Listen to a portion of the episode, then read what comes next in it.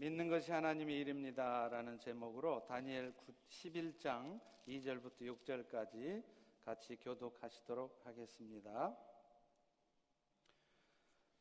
이제 내가 참된 것을 너에게 보이리라. 보라 바사에서 또 새 왕들이 일어날 것이요. 그 후에 넷째는 그들보다 심히 부요할 것이며 그가 그 부요함으로 강하여진 후에는 모든 사람을 충동하여 헬라 왕국을 칠 것이며 장차 한 능력 있는 왕이 일어나서 큰 권세로 다스리며 자기 마음대로 행하리라. 그러나 그가 강성할 때 그의 나라가 갈라져 천하 사방에 나누일 것이나 그의 자손에게로 돌아가지도 아니할 것이요 또 자기가 주장하던 권세대로도 되지 아니하리니 이는 그 나라가 뽑혀서 그 외의 다른 사람들에게로 돌아갈 것임이라 남방의 왕들은 강할 것이나 그 군주들 중 하나는 그보다 강하여 권세를 떨치리니 그의 권세가 심히 클 것이요. 다 같이 몇 해 후에 그들이 서로 단합하리니 곧 남방 왕의 딸이 북방 왕에게 가서 화친하리라. 그러나 그 공주의 힘이 쇠하고 그 왕은 서지도 못하며 권세가 없어질 뿐 아니라 그 공주와 그를 데리고 온 자와 그를 낳은 자와 그때에 도와주던 자가 다 버림을 당하리라. 아멘. 어, 개팔자가 상팔자다 하는 얘기가 있습니다. 물론 개들 중에는 마약 탐지를 한다거나 인명 구조 작업에 투입이 되는 개들도 있습니다. 그러나 대부분의 개들은 진짜 상팔자로 삽니다. 실제로 개들은 주인이 나가면은 하루 종일 잠만 잔대요. 진짜 그런가 싶어서 유튜브 동영상을 한번 본 적이 있습니다. 그랬더니 진짜 그러더라고요. 개는 주인이 돌아올 때까지 10시간이고 20시간이고 계속 잠만 자요. 그런데도 우리는 겉으로 보면 아무것도 하는 것 없는 것 같은 게을러 빠진 것 같은 그 개들을 이뻐합니다. 아닌 게 아니라 이뻐할 수밖에 없는 이유도 있더라고요. 개들은 하루 종일 잠만 자다가도요, 주인이 돌아오면 미쳐 날뜁니다. 그죠? 마치 하루 종일 잠 안 자고 주인만 기다리고 있었던 것처럼 그렇게 미쳐서 날뛰어요. 우리 자식들은 어떻습니까? 죽으라고 돈 벌어서 가르쳐 놓으면 학교 갔다가 집에 오면 지 방에 처박혀 가지고 코빼기도 안 보여주는데 개들은 개들은 주인 오면 미쳐 날뛰어요. 그것도 1년 365일 변함없이 똑같이 기뻐해 줍니다. 하루는 기뻐해 주고 열흘은 안 기뻐해 주는 우리 아내들보다 100배는 더 낫습니다. 할렐루야. 남성들 화이팅. 근데 가만 보면요. 오늘날 우리가 하나님 앞에 우리가 그렇더라는 거예요. 이 순간 우리 모두가 다 개가 된 것 같아서 조금 이상하긴 합니다만은 우리 성도들도 주인 앞에 강아지처럼 하나님 앞에서는 항상 기쁨의 대상입니다. 존재 자체만으로도 기쁨인 거예요. 사실 오늘날 우리가 믿음으로 산다는 것도 바로 이런 확신 가운데 사는 것입니다. 우리의 현재 모습이, 여러분의 현재 모습이 지금 믿음이 강건하든지 연약하든지, 여러분의 삶의 모습이 어떤 형편에 있든지 간에 우리의 주인 되신 주님께서는 지금도 우리를 기뻐하고 계시고요. 여전히 사랑하고 계신다는 것을 확신하는 거예요. 그래서 그 확신 때문에, 그 믿음 때문에 내가 지금 어떤 상황 속에 있어도 사탄에게, 어둠에게 내 마음을 빼앗기지 않고 오늘도 나의 최선을 다하는 삶을 사는 것, 이것이 믿음입니다. 오늘 보면 다니엘 11장의 말씀도 왜 우리가 그런 믿음을 갖고 살아야 하는지를 우리에게 말씀해 주고 있어요. 오늘 보면 다니엘 11장에서는 이스라엘 주변에 있던 페르시아 제국이나 또 헬라 제국 이런 나라들이 어떻게 세워지고 무너져 갔는지를 예언을 하고 있는 말씀이에요. 그리고 특별히 헬라 제국의 마지막 무렵에 나타날 안티옥스 에피파네스라고 하는 왕이 어떻게 이스라엘 백성들을 핍박할 것인지에 대해서 예언을 하고 있습니다. 특별히 4절까지는요, 이 페르시아 제국과 헬라 제국이 어떻게 멸망하고 분열하고 있는지에 대해서 말씀을 하고 있습니다. 우리 2절을 다시 한번 같이 읽어봅니다. 시작, 시작. 이제 내가 참된 것을 너에게 보이리라. 보라, 바사에서 또 새 왕들이 일어날 것이요. 그 후에 넷째는 그들보다 심히 부여할 것이며 그가 그 부여함으로 강하여진 후에는 모든 사람들을 충동해서 헬라 왕국을 칠 것이다. 여러분, 여기서 바사에 나타난다고 하는 새 왕은 누구냐면 이 표에 보시다시피 이 바사, 페르시아를 세웠던 고레스 왕이죠. 세계 역사에서는 사이루스 왕입니다. 이 고레스 왕 다음에 나타났던 새 왕이에요. 캄비세스, 스멜디스, 히스타스피스. 이 세 왕들이 BC 529년부터 486년까지 이 페르시아를 아주 강력하게 다스렸습니다. 이 세 왕이 나타날 거라고 지금 예언을 하는 거죠. 자, 그런데 오늘 본문에 보면 나중에는요, 그 앞선 세 왕보다 훨씬 부요한 넷째 왕이 나타날 거라고 그랬어요. 그 왕이 누구냐면 바로 아하수에로 왕입니다. 여러분 아하수에로 왕이 누군지 기억나세요? 네, 바로 에스더 왕비의 남편이죠. 그래서 이 아하수에로 왕이 BC 486년에 페르시아를 아주 강력하게 통치를 할 것을 말씀한 거예요. 이 아하수에로 왕은 세계 역사에서는 크세르섹스라고 이름이 돼 있습니다. 그런데 이 사람은요, 왕이 된 후에 이 강력한 군사력을 가지고 헬라 전체를 다시 한번 통일하는 그런 사업을 이루어 내려고 했어요. 그런데 문제는 이 정복 사업도 초기에는 성공하는 듯 했어요. 다 돼가는 듯 했습니다. 그런데 막판에 안 되는 거예요. 누가 등장하느냐면 바로 그 유명한 알렉산더 대왕이 등장해서 살라미스 전투에서 이 강력한 크세르세스 아수에르 왕이 패배를 하고 말아요. 그래서 세워진 게 바로 헬라입니다. 자, 이어서 3절에서는요, 그 뒤에 일어날 한 힘센 왕이 나타날 것이다. 이렇게 말하죠. 3절 또 다 같이 읽어볼까요? 시작. 장차 한 능력 있는 왕이 일어나서 큰 권세로 다스리며 자기 마음대로 행하리라. 여기서 말하는 한 능력 있는 왕이라는 게 바로 방금 얘기했던 이 알렉산더 대왕을 얘기를 해요. 그런데 이 알렉산더 대왕 역시도 자기의 때에 나라가 갈라져서 네 개 왕국으로 분열이 돼요. 이게 사절에 또 이미 예언이 되어 있습니다. 사절에 보십시오. 그러나 그가 강성할 때그 나라가 갈라져서 천하 사방에 나누일 것이나 사개국으로 분열이 된다는 거죠. 그의 자손에게는 그 나라가 돌아가지 않을 것이다.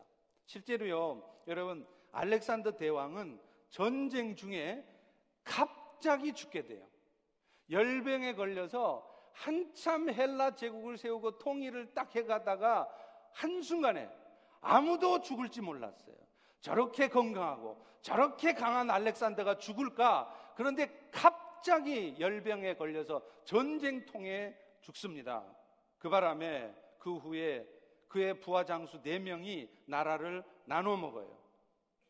그런데요, 오늘 사절에 보면 그 알렉산더의 나라가 자신의 자손들에게도 돌아가지 않을 것이다. 이렇게 말씀하잖아요. 근데 이 말이 무슨 말이냐면 이 알렉산더 대왕은요, 페르시아의 공주하고 록사나라고 하는 이 페르시아의 공주하고 정략적으로 결혼을 했습니다. 그래서 낳은 아들이 바로 알렉산더 4세예요. 그런데 이 알렉산더 4세가 아버지의 땅을 물려받은 게 아니라 카산더라고 하는 그 부하 장수에 의해서 살해를 당합니다. 그리고 뿐만 아니라 이 알렉산더 대왕의 이복 형제였던 필립이라는 사람이 있는데 이 사람도 카산더에 의해서 살해를 당해요. 그러니까 결국 무슨 말입니까?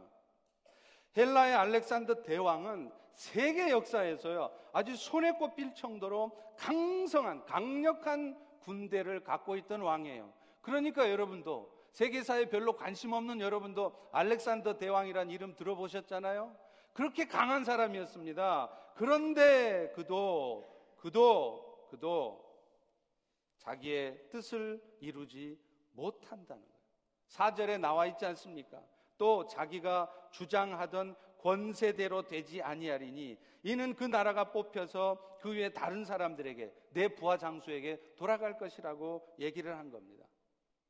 이제 이어서 여호와의 천사는요. 이제 헬라 제국에 의해서 분열된 이 네 왕조가 어떻게 될 것인가를 예언을 하는데 그 중에 남방 왕조인 톨레미 왕조하고 북방 왕조인 셀류쿠스 왕조가 어떤 역사적 사건을 겪는지를 20절까지 계속 예언을 하고 있습니다. 그런데 실제로 이 예언들은요, BC 250년에 걸쳐서 BC 190년 사이에 실제로 다 성취가 됩니다. 근데 왜 그러느냐면 실제로 5절에 보면 5절에 이 남방 왕이 나오잖아요. 이 남방 왕이 누구냐면 이집트를 통치하던 톨레미 1세입니다. 이 톨레미 1세는요. 얼마나 강력했는지 그 위쪽에 있는 팔레스틴 지역까지 다스릴 정도로 강성했던 왕이죠. 그런데 오늘 5절에 보면 뭐라 그러냐? 그 왕보다 그 톨레미 왕보다 더 센 왕이 북방 왕으로 나온대요. 그게 누구냐면 바로 셀류쿠스 왕입니다. 그런데 중요한 거는 이 남방 왕 톨레미 왕하고 북방 왕 셀류쿠스 왕조가 서로 정략 결혼을 통해서 연합을 하려고 했다는 거예요. 그게 6절에 나옵니다. 보세요. 몇 해 후에 그들이 서로 단합하리니 곧 남방왕의 딸이 북방왕에게 가서 화친하리라. 실제로 실제로 BC 250년에 보면 250년에 이 톨레미 남방왕이었던 톨레미 2세가 자기의 딸 베레네스라고 하는 딸을요 이 북방왕의 이 안티오크스에게 시집을 보내요. 그래서 남방과 북방의 왕국이 서로 정략적으로 결혼을 해서 서로 헬라를 통일시키려고 시도를 합니다. 자, 그런데요. 그런데 문제는, 문제는 그 정략적 결혼이 실패로 돌아간다는 것입니다.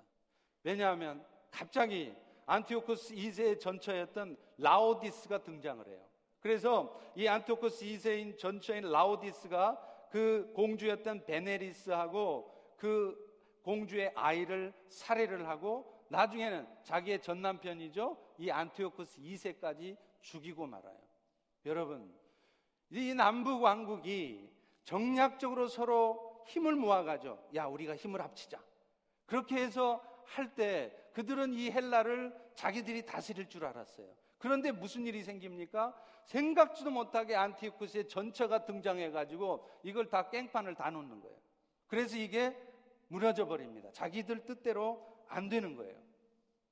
그러다 결국 헬라는 남방 왕조, 북방 왕조로 분열돼 가다가 BC 174년이 되면 드디어 에피파네스, 안티오쿠스 에피파네스가 등장을 해요. 그런데 이 사람도 아주 강력한 사람인데 그가 무슨 일을 하느냐면 유대 나라를 침공해서 이스라엘 백성들을 박해하기 시작한다는 거예요. 그게 바로 28절에서부터 39절까지 쭉 내용입니다. 근데 특히 30절, 31절에 보면 이런 말씀이 있습니다. 기띔의 배들이 이르러 그를 칠 것이라 안티옥스 에피파네스를 친다는 거예요. 그래서 그가 에피파네스가 낙심하고 돌아가면서 거룩한 언약에 분노했고 그의 군대는 그의 편에 서서 청소, 곧 견고한 곳을 더럽히며 매일 드리는 제사를 피하고 멸망하게 하는 가증한 것을 성전에 세울 것이다. 이렇게 얘기를 해요.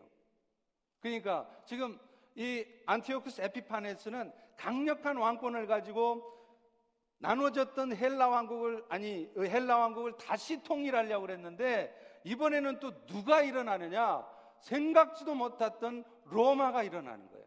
그래서 거기 보면 기띔의 배들이 그들을 쳤다 그러잖아요. 기띔이 어디냐면 오늘날 마케도니아입니다. 그 마케도니아가 바로 로마가 시작됐던 곳이에요. 자, 보세요. 안티오크스 에피파네스가 자기의 실력을 가지고 자기 권세를 가지고 이제 헬라를 통일하려고 했더니 하나님은 생각지도 못하게 로마를 준비시켜 가지고 그 에피파네스의 자기의 의도대로 일이 되지 않도록 만들어 버리신다는 거예요. 그래서 이게 신경질이 나니까 이 에피파네스는 무슨 짓을 하느냐면 애매한 유대 사람들을 괴롭히는 겁니다. 그래서 이스라엘 백성들이 성전 제사를 드리는 것을 방해하고 아주 정략적으로 교묘하게 방해를 해요. 그래가지고 이 성전에 제우스 신상이 세워지도록 그렇게 방해를 하는 것입니다. 그런데 재밌는 거는요, 이 일에 동조하는 유대 사람들이 있었다는 거예요. 그게 바로 누구냐면 대제사장이었던 메넬라우스였습니다. 32절에 보면 이렇게 말해요. 그가 또 언약을 배반하고 악행하는 자를 속임수로 타락시킬 것이다. 사탄이 이 안티오쿠스를 이용해서 이스라엘을 하나님의 나라를 공격할 때 거기에 동조하는 사람이 있다는 거예요. 자기도 모르게 동조를 해요. 그런데 놀라운 것은 그런 사람만 있는 게 아니었습니다. 32절 후반부에 보면 오직 자기의 하나님을 아는 백성은 그러한 가운데서도 강하고 용맹을 떨치리라. 그 당시 그런 신앙의 핍박 속에서도 흔들림 없이 여호와의 신앙을 굳건히 하고 있었던 사람, 하시딤 같은 사람이 있었다는 것이죠. 사랑하는 성도 여러분, 오늘날 하나님의 역사를 이루어가는데 필요한 사람이 바로 이 하시딤과 같은 믿음의 사람입니다. 오늘 다니엘서의 예언이 구체적으로 실제 역사에서 어떻게 이루어졌는가를 지금 이 시간 다 설명할 수 없습니다. 왜냐하면 지금 이 시간은 하나님의 말씀을 듣는 시간이지 역사를 배우는 시간은 아니기 때문입니다. 그러나 우리는 지금 하나님이 다니엘에게 주셨 다니엘에게 주셨던 그 예언의 말씀이 하나도 틀림이 없이 실제 세계 역사에서 그대로 이루어졌다는 것을 통해서 우리는 분명한 사실 하나를 알 수 있습니다. 그것은 세상 역사가 결국에는요, 사람들이 어찌어찌 해서 자기들 실력대로, 자기들의 노력대로 뭔가를 이루어가는 것 같지만 결국에는 하나님의 뜻 가운데서 하나님이 이루어 가신다는 것을 보여주는 것입니다. 오늘 본문 4절에도 보십시오. 알렉산더 대왕이 세상을 제패하고 싶었어요. 그런데 자기 뜻대로 됐습니까? 또 자기가 주장하던 권세대로 되지 아니하리니. 여러분 알렉산더 대왕 하면 세계 역사에서 강력한 왕권을 가졌던 사람이에요. 손에 꼽힌 사람입니다. 그런데 그 사람도 그 강력한 자기의 군사력을 가지고 자신의 꿈을 이루지 못합니다. 왜요? 하나님이 허락하지 않으시니까 갑자기 열병이 나서 급사를 한다 이 말이에요. 여러분 어떻습니까? 오늘 여러분의 인생도 오늘 우리의 인생도 내 뜻대로 되지 않습니다. 내 인생에 무슨 일이 일어날지 어떻게 알아요? 또 있습니다. 6절에 보십시오. 남방왕과 북방왕이 인간적으로 서로 단합하잖아요. 뭔가를 도모해요. 그런데 이거 역시 어떻게 됩니까? 생각이 나 있겠어요? 느닷없이 안티오쿠스 2세의 전처였던 라오디스가 나타납니다. 그래서 그 라오디스가 그 안티오쿠스 2세 계획이 수포로 돌아가게 하지 않습니까? 또 있습니다. 나중에 안티오쿠스 에피파네스도 헬라 제국을 다시 한번 자기 실력으로 융성하게 해보려고 하는데 갑자기 누가 등장해요? 이번에는 로마가 등장하는 거예요. 전혀 몰랐던 세계 역사에 숨어 있었던 로마가 갑자기 일어서더니 안티오코스의 계획을 무너뜨려 버립니다. 무슨 말입니까, 여러분? 결국은 사람이 아무리 머리를 써서 전략을 짜내고 뭔가를 내 뜻대로 이루어 가려고 해도 술을 부려도요. 결국 그것들이 인간적인 생각에서 나오는 것이면 뭔가 되는 듯 해도 결국에는 종국에는 수포로 돌아간다는 것을 우리는 분명히 알아야 되는 것입니다. 그러므로 이 세상을 가장 지혜롭게 사는 것은 뭐냐? 하나님의 뜻대로 사는 거예요. 우리 인생이 아무리 내 뜻대로 만들어 가려고 해도 결국 하나님이 원하시는 일이 아니면 무슨 수를 써도 결국은 안 되잖아요. 여러분 모두가 이미 다 경험하셨잖아요. 미국 이민 와서 죽으라고 열심히 살아도 결국에는 여러분 뜻대로 잘 안 되지 않습니까? 그런데요, 반대로 아무리 내가 허술해도요, 내가 아무리 어눌해도요, 내가 가진 것 하나도 없어요. 없어도요. 하나님이 여러분을 통해서 그 일을 이루셔야 되지, 됩니까? 기가 막힌 방법으로 하나님이 그 일을 이루신다는 거예요. 그러므로 오늘 또 우리는 세상의 일들을, 내 인생의 일들을 내 뜻대로 도모하려고 하지 마십시오. 먼저는 하나님의 뜻을 살피셔야 돼요. 내가 가진 것은 없을지라도 또 내 실력이 모자랄지라도요, 결국에는 이 세상을 당신의 뜻대로 이루어 가시는 하나님을 먼저 신뢰하십시오. 그래서 그 하나님을 신뢰하는 믿음 가운데 살아가십시오. 이것이 여러분 가장 지혜로운 삶이고요. 이것이 바로 진짜 믿음으로 사는 것이고, 그럴 때 우리의 삶에 찾아오는 것이 바로 자유함이라는 게 찾아와요. 오늘 여러분은 세상 열심히 사시죠. 신앙생활도 나름대로 열심히 하시죠. 그런데 지금 여러분, 여러분 마음속에 지금 자유함이 있으십니까? 저는 개인적으로 그리스도인의 삶을 가장 잘 표현하는 말 중에 하나가 바로 자유함이라고 생각해요. 요한복음 8장 32절에도 말합니다. 진리가 너희를 자유케 하리라. 여기서 말하는 진리는 말할 것도 없이 누구예요? 길이요, 진리이신 예수 그리스도입니다. 오늘 우리 모두는 우리가 믿는 그 예수 그리스도의 십자가의 은혜 때문에 모든 죄로 말미암는 어둠과 고통으로부터 자유케 된 자들입니다. 알렐루야. 우리가 그 죄 때문에 우리의 연약함 때문에 겪을 수밖에 없는 영원한 형벌과 또 이 땅에 사는 동안에도 늘 우리의 마음을 어둡게 하고 우리를 고통스럽게 할 수 있는 모든 그 어둠으로부터도 자유케 되었어요. 그런데 안타깝게도요. 오늘날 많은 그리스도인들은 이 자유함을 온전히 누리고 살지 못하는 거예요. 죽은 다음에 천국 갈 때만 이 자유함을 써먹습니다. 그러나 지금 당장 오늘 우리는 이 시간에 지금 이 세상을 이 미국에 살면서도 모든 억눌림과 모든 어둠으로부터 이미 자유케 하신 그 주의 은혜를 마음껏 누릴 수 있습니다. 그런데 우리는 그 자유함을 누리지 못하는. 그러니까 맨날 신앙생활 하면서도 늘 마음이 어둡고 힘들고 세상 살기도 힘든데 교회 와서 짐을 하나 더 진 것처럼 그렇게 힘들게 신앙생활을 하는 것입니다. 이유가 뭘까요? 딱 하나입니다. 결국은 어떤 상황에서도 주님이 일하고 계신다는 것을 믿는 믿음이 부족하기 때문이에요. 우리의 어떤 연약함에도 결코 우리를 포기하지 않으시고 우리를 끝까지 사랑하신다는 그 주님을 향한 신뢰, 아무것도 하는 거 없어도 보기만 해도 그저 이쁘기만 한 그 강아지처럼 오늘 우리가 하나님 앞에 그렇게 사랑을 받고 있는 존재라는 사실 그것을 신뢰하지 못하기 때문이에요.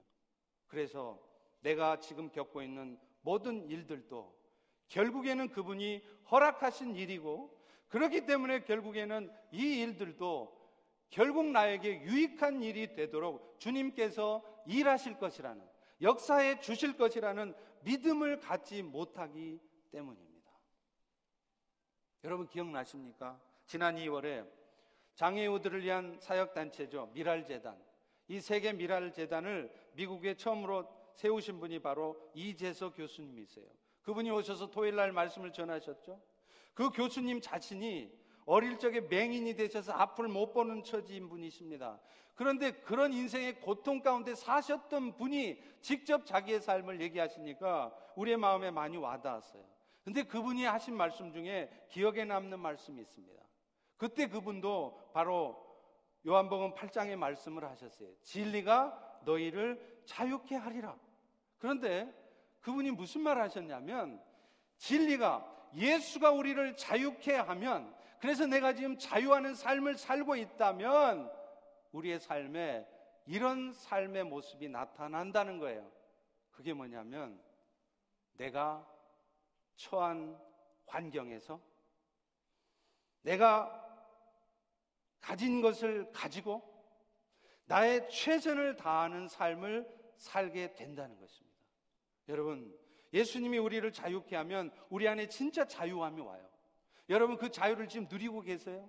여러분, 지금 그 자유를 누리고 있는지, 누리지 못하고 있는지는 뭘 통해서 알 수 있느냐면 여러분의 삶의 변화가 나타나는지입니다.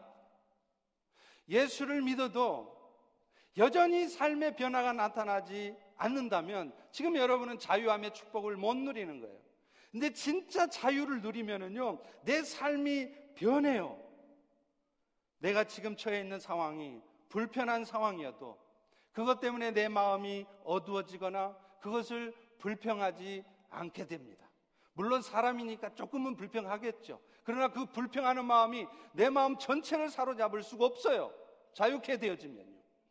또 있습니다. 내가 가진 것이 별 볼 일 없을지라도 그것 때문에 낙심하거나 실망하지 않습니다.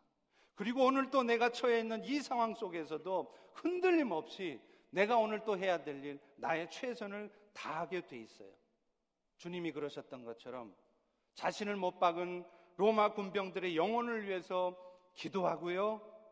자신을 향해서 심지어는 저주까지 침까지 뱉었던 자들을 오히려 다가가서 축복해 주고요. 자신의 생명을 들여서라도 맡겨주신 십자가를 묵묵히 치고 가려고 하게 되어 있다는 것입니다. 여러분, 이런 모습이 진정한 믿음으로 살아가는 사람의 모습이고, 이 믿음에 서 있을 때 우리의 삶에 진짜 자유가 와요. 여러분, 자유하십니까? 내가 아무리 열심히 봉사하고 수고해도요, 내 마음속에 자유함이 지금 없다면 그것은 어쩌면 온전한 믿음이 아닐 수 있어요. 겉으로 보기에는 봉사 많이 하고요. 일 열심히 잘하고 있으니까 내가 지금 믿음이 좋은 줄 아는데 그게 믿음이 좋은 것이 아닐 수 있다는 말입니다. 여러분 정말 믿음이 좋다면 먼저는 내가 지금 처해 있는 상황이 아무리 불편하고 힘들어도 그런 상황을 주신 것도 하나님이시라는 것을 먼저 받아들이게 돼 있어요. 그래서 내가 지금 가진 것 보잘 것 없어도 이것 가지고 이 부족한 것, 이 안 되는 이 상황 속에서도 내가 무엇을 해낼 수 있냐고 불평하는 것이 아니라 하나님 나에게 이렇게밖에 안 해주시면 내가 뭘 할 수 있느냐고 하나님 앞에 원망하는 것이 아니라 오히려 나에게 주어진 이 작은 것을 가지고 내가 할 수 있는 최선을 다하는 것입니다. 이게 바로 믿음의 모습이고 자유의 모습이에요. 제가 늘 말씀드리지만 여러분 믿음이 있는 것과 성실하고 근면한 것은 분명히 다릅니다. 사실 교회 안에서도 열심히 봉사하고 성실하게 섬기시는 분들이 있죠. 그런데 안타깝게도 그분들이 열심히 봉사하고 성실하게 일하고 했다고 해서 그분들이 모두가 다 믿음의 사람인 것은 아니에요. 하나님은 성실하게 봉사하고 열심히 일하는 사람들을 통해서 역사하시는 것이 아니라 믿음의 사람들과 일을 하십니다. 믿음의 사람들을 통해서 자기의 역사를 이루어 가세요. 물론 믿음의 사람이라면 당연히 열심히 봉사하게 돼 있겠죠. 그러나 열심히 봉사하고 있다고 해서 표해 보듯이 다 믿음의 사람인 것은 아니에요. 정말로 믿음을 가지고 열심히 봉사하는 사람이 있지만 어떤 사람은 믿음 없이도 열심히 일하는 사람이 있어요. 어떤 사람이요? 타고난 성품이 부지런한 사람. 그래서 열심히 섬기지 않으면 견디지 못하는 사람. 성격 자체가 완벽주의고 똑똑해서 일 잘하는 사람입니다. 그런데 여러분 이것이 믿음에서 비롯된 섬김이 아니라면 어느 순간에 시험에 빠질 수가 있다는 것을 알아야 돼요. 그게 다 믿음의 모습이 아니에요. 물론 처음에는 믿음 없이 봉사를 하다가도 그 봉사를 하면서 점점 믿음이 자라는 수도 있겠지만 그 섬김이 믿음 가운데 섬겨지는 것이 아니면 어느 순간 그 섬김 때문에 오히려 반드시 시험 드는 때가 온다는 거예요. 사탄이가 절대로 가만 놔두지 않습니다.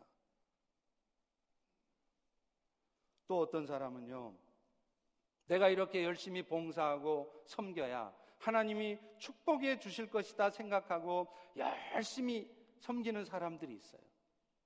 오병이의 기적을 보고 예수님을 따랐던 군중들이 그랬습니다. 그들은요, 물고기 두 마리와 보리떡 다섯 개로, 다섯 개로 오천 명이 먹고도 남은 그 역사를 나타낸 주님을 보고서 예수님을 쫓았습니다. 그런데 여러분, 그들이 예수님을 쫓은 것은 믿음 때문이 아니었어요.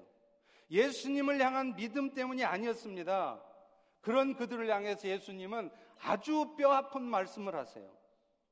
그 말씀 때문에 어쩌면 사람들이 마음의 상처를 받을 것을 아시면서도 일부러 정복을 찌르는 말씀을 던지세요. 그게 요한복음 6장 26절입니다. 너희가 나를 찾는 것은 다름이 아니라 떡을 먹고 배부른 까닭이라. 여러분, 예수님이 오병이의 기적을 베푸신 목적은 그 기적 같은 역사를 이루시는 예수님이 결국 우리에게는 영원한 생명을 가져다 주시는 생명의 떡이시라는 것을 말씀하려고 하는 거예요. 그런데 그 예수님을 쫓았던 군중들은 그 예수님을 쫓아서 그 영생을 얻고 자기의 믿음을 세우려고 예수를 쫓은 게 아니라 예수님의 기적을 통해서 배부르려고 이 땅을 행복하게 살아보려고 쫓았던 사람들이라는 거예요. 사실 오늘날 성도들이 신앙생활을 하는 목적도 이런 목적인 경우가 가끔 있더라고요. 물론 처음 신앙생활 할 때야 그럴 수 있습니다. 그런데 문제는 신앙생활 한 지가 몇십 년이 됐는데도 여전히 예수님을 통해서 내가 이 세상에서 배불러 보려고 신앙생활을 하고 있다면 여러분의 지금 신앙생활은 문제가 있는 신앙생활입니다. 그래서 예수님은 그들에게 말씀을 하세요. 요한복음 6장 27절입니다. 썩을 양식을 위해서 일하지 말고 영생을 위해서 하나님 나라의 일을 하라는 거예요. 이 말씀을 듣고 사람들은 아마 마음에 찔림이 있었던 것 같습니다. 그래서 묻습니다. 그러면 선생님, 어떻게 해야 하나님의 일을 하오리까? 그때 예수님이 유명한 말씀을 하세요. 오늘 설교의 제목입니다. 우리 다 같이 요한복음 6장 29절 크게 읽어봅니다. 시작. 예수께서 대답하여 이르시되 하나님께서 보내신 일을 믿는 것이 하나님의 일을 일이니라. 예수를 믿는 것이 하나님의 일이래요. 열심히 봉사하고 섬기는 것도 좋지만 먼저 할 일이 아들 예수를 제대로 믿으라는 거예요. 믿으라는 거예요. 그래서 내가 지금 어떤 상황에 처해 있어도 그 아들 예수가 나를 떠나지 않고 나를 지키고 있다는 것을 믿으라는 것입니다. 이 어려운 상황을 주신 이유도 결국은 이 어려운 상황 속에서도 주님이 이 일이 결국은 나에게 유익이 되도록 일을 이루어 가시는 분이시라는 것을 여러분에게 경험시켜 주려고 하시는 거라는 것을 믿는 거예요. 이런 믿음을 가진 사람은 당연히 삶이 자유하게 되어 있습니다. 삶이 그렇게 심각할 수가 없어요. 여러분, 신중하게 사는 것하고 심각하게 사는 것은 다릅니다. 그런데 우리는요, 신중함을 넘어서 심각해져요. 자기도 모르게 심각하게 살아요. 근데 그게 왜 그런 줄 아세요? 사실은 나도 모르게 주님을 놓치기 때문에 그래요. 나도 지금 열심히 신앙생활 하는 것 같은데, 그래서 열심히 신중하게 사는데, 너무 신중하다 보니까 어느 순간 심각해져 있어요. 주님을 놓친 거예요. 신중하게 사시는 것은 좋지만, 심각해지지는 마십시오. 신중하면서도 자유하시기 바랍니다. 진정한 믿음이 있다면 우리는 최선을 다해서 신중하게 살지만 심각해지지는 않습니다. 우리 다 같이 따라서 해보겠습니다. 신중하게 살되 심각해지지는 말자. Don't be that serious. 심각하게 인생 살지 마십시오. 왜 그런지 이유가 있어요. 요한복음 9장에 보면 날 때부터 소경된 자를 향해 예수님이 예수님에게 사람들이 물어요. 예수님, 저 소경이 말이요. 누구 죄 때문에 소경됐습니까?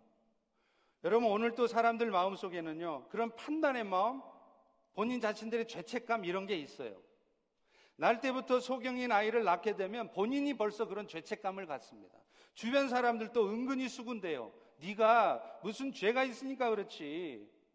실제로 옛날 어르신들이 그게 네 업보라는 말 하지 않습니까? 여러분 업보라는 말이 뭐냐면요. 불교 용어인데 전생에 지은 죄라는 말입니다. 결국은 그 죄 때문에 네가 고생하고 사는 거라는 거예요. 그런데 그런 마음을 갖고 있는 사람들에게 예수님이 이 말을 하세요. 요한복음 9장 3절입니다. 이 사람이나 그 부모의 죄 때문에 저가 소경된 게 아니라 그에게서 하나님이 하시는 일을 나타내고자 하십니다. 과연 예수님은 그 소경의 눈을 뜨게 하세요. 그래서 자신이 하나님의 아들이시고 그리스도이심을 증거하십니다.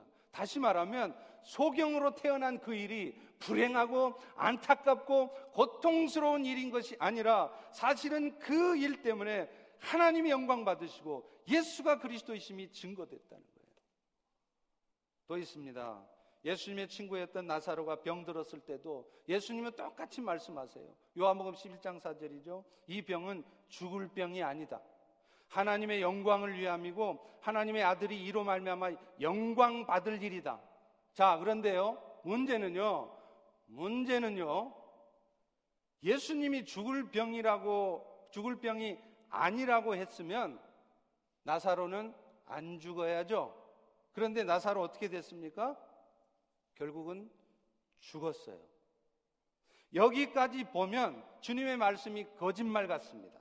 그런데 여러분 그게 끝이 아니었어요. 다 끝났다고 생각하는 그 상황에서 예수님은 그 죽은 나사로를 다시 살려내십니다.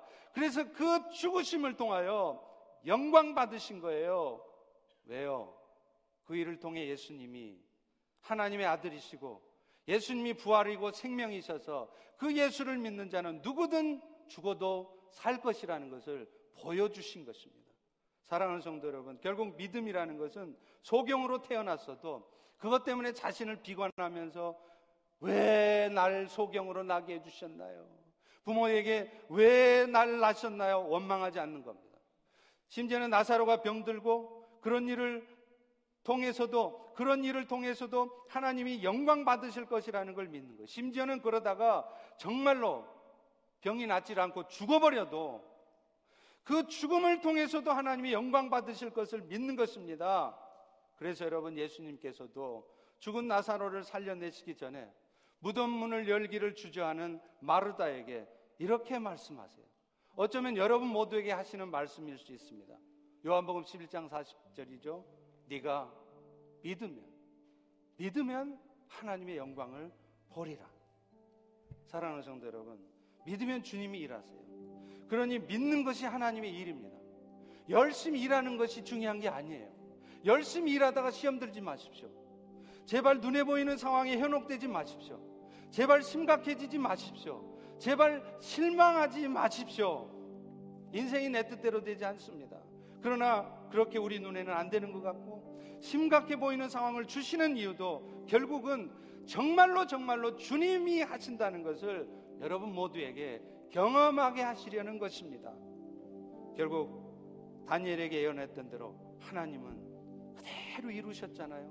그렇기 때문에 우리는 오늘 이 말을 자주 해야 돼요. 그렇게 여러분 마음에 잘 안 믿어질지라도 말부터 이렇게 고백하셔야 됩니다. 그러다 보면요, 정말 어느 순간 여러분의 그니 그냥 뱉었던 말이 어느 순간 여러분의 믿음의 고백이 될 것이고 그 믿음의 고백이 여러분의 마음을 진짜 자유케 할 것이고 그 믿음의 고백이 실제가 되어 나타날 것입니다. 우리 다 같이 따라서 해보겠습니다. 주님이 하십니다. 주님이 하십니다. 우리 벨로시 교회 이런 말만 무성한 그래서 정말 주님이 역사하는 것을 보는 그런 교회가 되기를 축원합니다. 일어나십시오. 우리 다 같이 찬양하겠습니다.